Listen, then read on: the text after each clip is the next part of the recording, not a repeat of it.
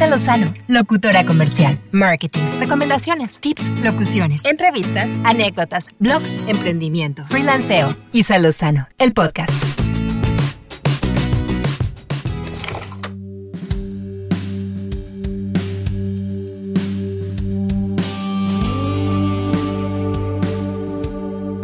Hola, ¿cómo estás? Bienvenido al episodio 26 de Isa Lozano, el podcast.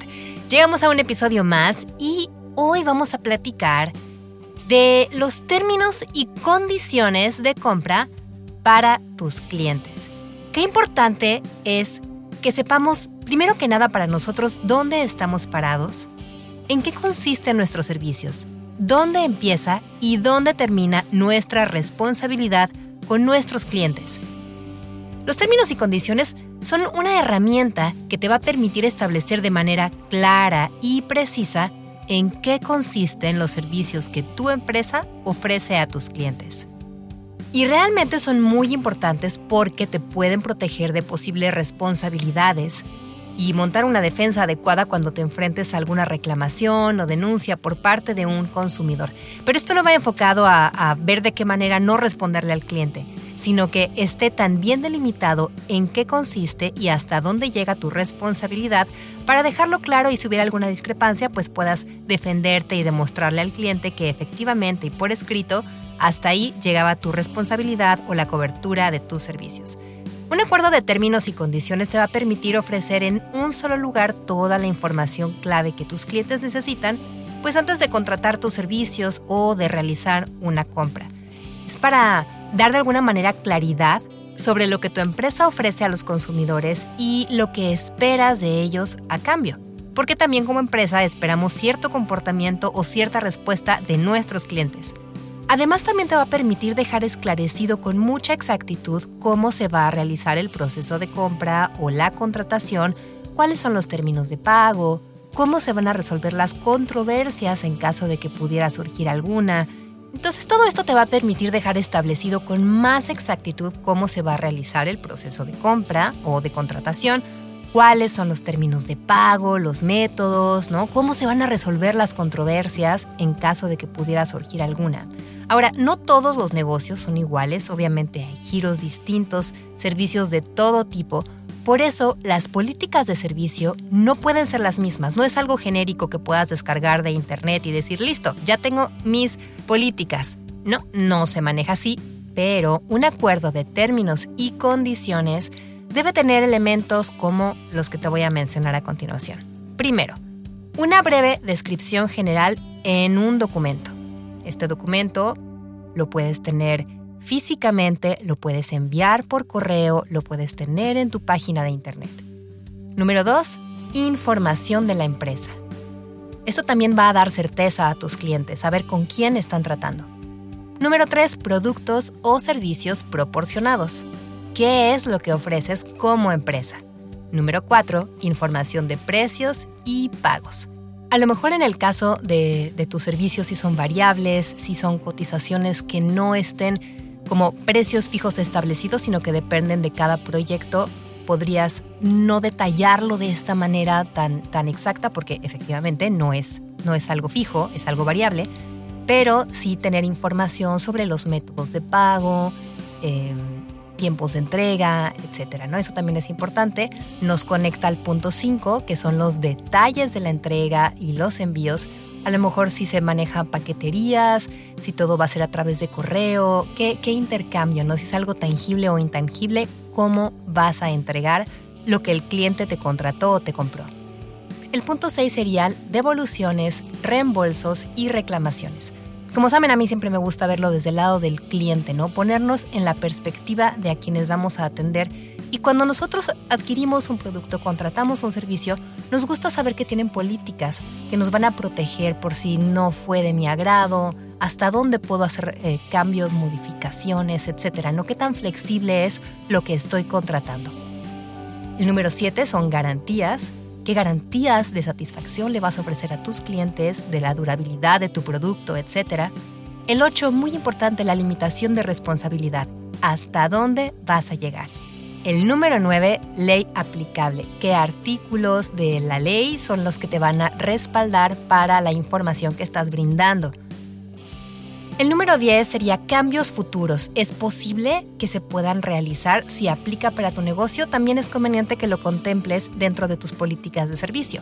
Número 11, un enlace al acuerdo de privacidad de la empresa. Esto también es bien importante para que sepan que sus datos van a ser tratados de acuerdo a este aviso que des a conocer. Y el número 12 sería la fecha de vigencia.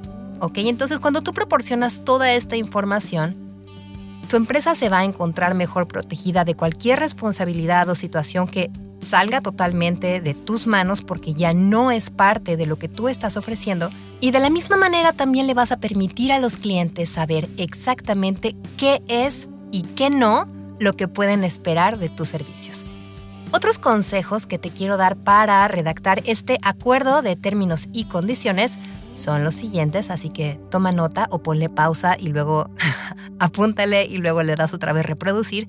Bueno, vamos a empezar. Primero, antes de iniciar, debes tener claro la manera en la que opera la empresa y los servicios que ofrece, así como los datos específicos que vas a incluir en el acuerdo. En la introducción es importante definir los términos que se van a usar a lo largo del documento para referirse a la empresa y al cliente. También se deben explicar los conceptos que puedan ocasionar confusión para que ambas partes tengan claro de qué se está hablando.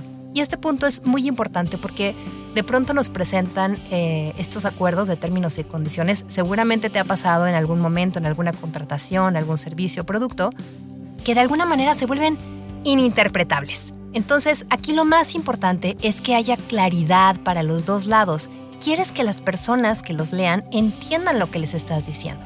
No se trata nada más de un montón de, palabrería y de, de asuntos legales que no puedan interpretarse para que si hubiera cualquier tema con tu empresa, pues te pueda respaldar. Y ahí estaba muy claro, ¿no? Cuando realmente no fue tan claro, no fue tan transparente, entonces hay que trabajar muy bien esta parte de la claridad para ambas partes y que se pueda transmitir perfectamente claro y fácil este mensaje. Ahora, también te recomiendo que describas en qué consiste el producto o servicio que tu negocio ofrece. Tal vez ofrezcas muchos servicios o muchos productos, pero de alguna manera ponerlo ya sea súper, súper detallado con cada uno o en general como empresa. Por ejemplo, yo soy locutora comercial y los servicios que yo ofrezco son de producción de audio, son servicios de voz y lo que yo vendo es mi voz. Es decir, que quede bien claro en qué consisten. Claro, yo ofrezco servicios de voz y dentro de esos servicios de voz están grabaciones para publicidad, spots para televisión, e-learning, etc. Ya se, se va a describir cada categoría, a lo mejor eso lo puedes también detallar mucho más en tu página donde puedan entender exactamente cuáles son tus servicios. Pero en este acuerdo que quede bien claro que son específicamente ese rubro que tú abarcas y también qué no incluye. Si yo soy arquitecto, yo te voy a entregar planos, te voy a hacer el diseño, toda la parte de, de ingeniería. Si no la incluye, no te lo voy a poner. Entonces, importante mencionarlo. Si yo tengo una agencia de viajes, bueno, pues toda la asesoría, la compra de los boletos, de tal, pero a lo mejor yo no te incluyo las entradas en destino a las atracciones a las que tú quieras ir. Solamente te voy a incluir los traslados, te voy a incluir el hospedaje, etcétera. ¿Qué sí y qué no incluye? Así perfectamente el cliente le queda claro qué es lo que puede esperar y no se da lugar a malas interpretaciones que posiblemente puedan generar disputas más adelante. Y otra cosa que es muy importante y no podemos dar por sentado por el simple hecho de que nosotros lo tengamos es cerciorarnos de que nuestro cliente sepa que existe un acuerdo de términos y condiciones.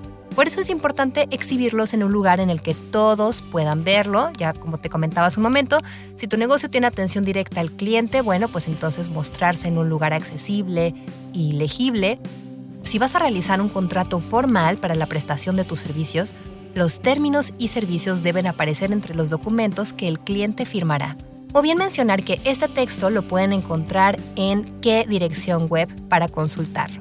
Si tu sitio web tiene los términos y condiciones, pues deben mostrarse en lugares que sean visibles, a lo mejor lo puedes incluir dentro del menú principal en el pie de la página del sitio, ¿no? En el footer hasta abajo, ahí puedes poner también una liga que acceda a esta información.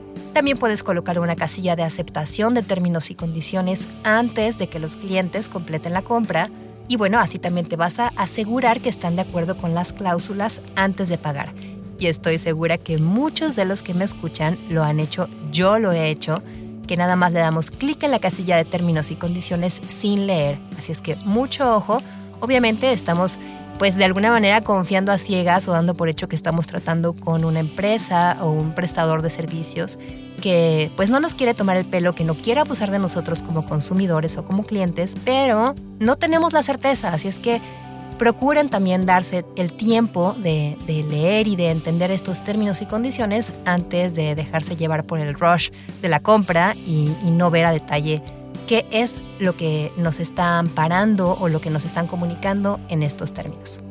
Recuerda, es muy importante que la redacción de todo ese texto sea comprensible para tu cliente sin utilizar términos rebuscados. Hazlo lo más amigable posible. Y por último te recomiendo que busques asesoría legal para que un profesional te ayude a revisar las cláusulas establecidas y así puedas tener la certeza de que las condiciones que impones están dentro de la ley y por supuesto que protegen a tu empresa de posibles responsabilidades, pero también poniéndote en el lugar del cliente y que estás prestando un servicio que realmente tiene como primer motor la satisfacción de tus clientes. Entonces, pues con este tipo de acuerdos vas a ayudar a proteger tu negocio y a establecer una base legal para ti y para tus consumidores. Y aunque no puedes controlar, como te decía, que los clientes realmente lean los términos y condiciones en su totalidad, pues al menos vas a poder tener la confianza de que este acuerdo te va a ser de ayuda si alguna vez surgiera alguna inconformidad por parte del cliente y que sepa que era algo que ya estaba establecido y sobre todo que tuvo el acceso o la facilidad para acceder a esa información antes de realizar su compra. Para mí es muy importante siempre poner al, cliente primero como, como motor de muchas cosas, ¿no? ¿Qué puedo hacer yo como empresa para que su experiencia al contratarme sea mejor?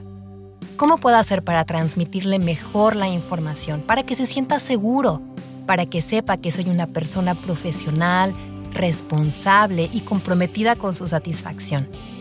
Sobre todo en el caso de los freelancers, es muy importante también poder transmitir esto, ¿no? A veces habrá quien tenga la idea de, ay, es que pues es una persona física, no es persona moral, ¿no? A lo mejor pues solamente pues es una persona ahí en su casa haciendo negocio, no sé qué tanto me pueda responder, qué tanto me pueda respaldar. Entonces, siempre todo lo que hacemos que pueda darle esa certeza y seguridad a nuestros clientes, yo creo que es muy importante que lo consideremos para fortalecer nuestra imagen de negocio ante las personas que pueden estar interesadas en nuestros servicios.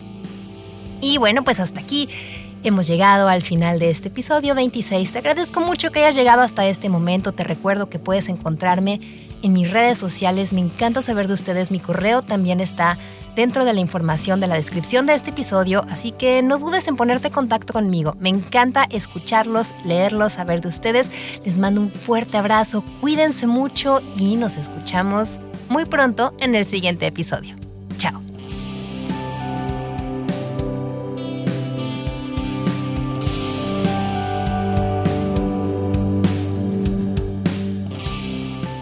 Lozano, locutora comercial, marketing, recomendaciones, tips, locuciones, entrevistas, anécdotas, blog, emprendimiento, freelanceo. Isa Lozano, el podcast.